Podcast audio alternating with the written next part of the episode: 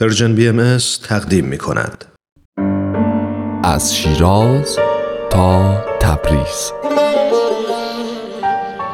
حکایت دوم شیراز از بازی های کودکی تا ازدواج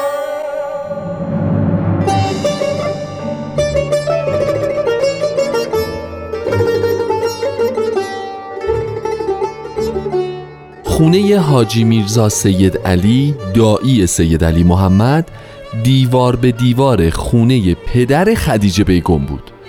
سید علی محمد و خدیجه بیگم تقریبا همسن و سال بودن.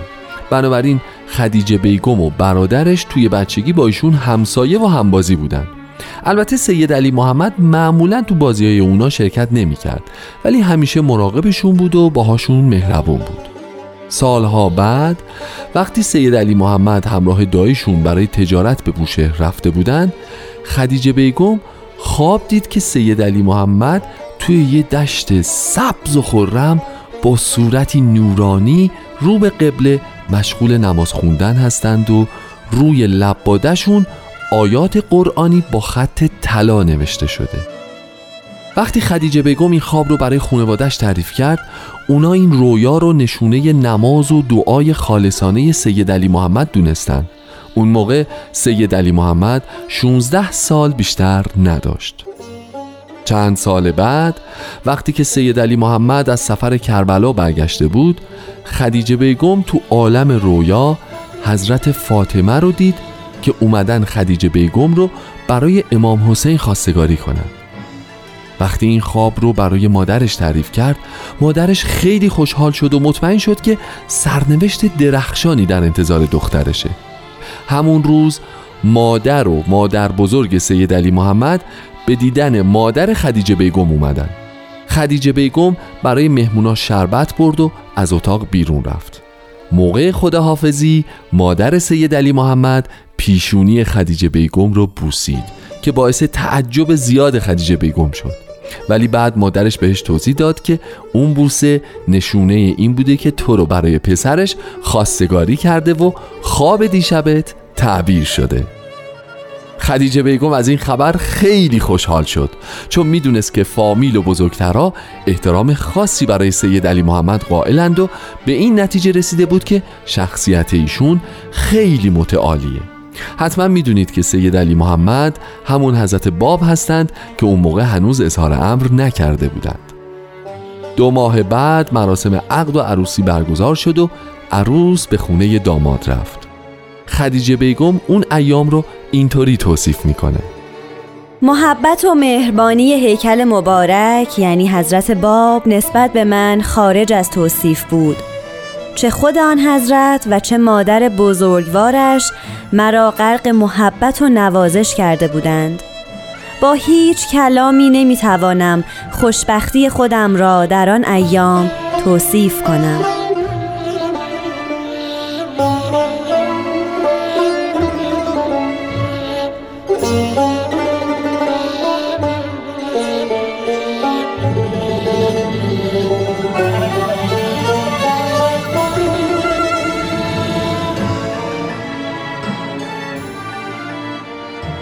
مدت زیادی از ازدواجشون نگذشته بود که خدیجه بیگم رویای دیگه ای دید. این بار خواب دید که یه شیر درنده تو حیات خونه ایستاده و خدیجه بیگم بازوهاش رو به گردن شیر حلقه زده. شیرون رو دو بار و نیم دور حیات خونه چرخوند. خدیجه بیگم از خواب پرید و با حال پریشون خوابش رو برای همسرش تعریف کرد. ایشون فرمودند تعبیر این خواب آن است که زندگی مشترک ما بیش از دو سال و نیم به طول نخواهد انجامید.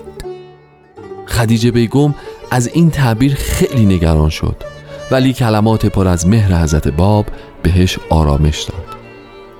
یه شب وقتی اهل منزل خوابیده بودند حضرت باب از بستر بلند شدند و از اتاق بیرون رفتند.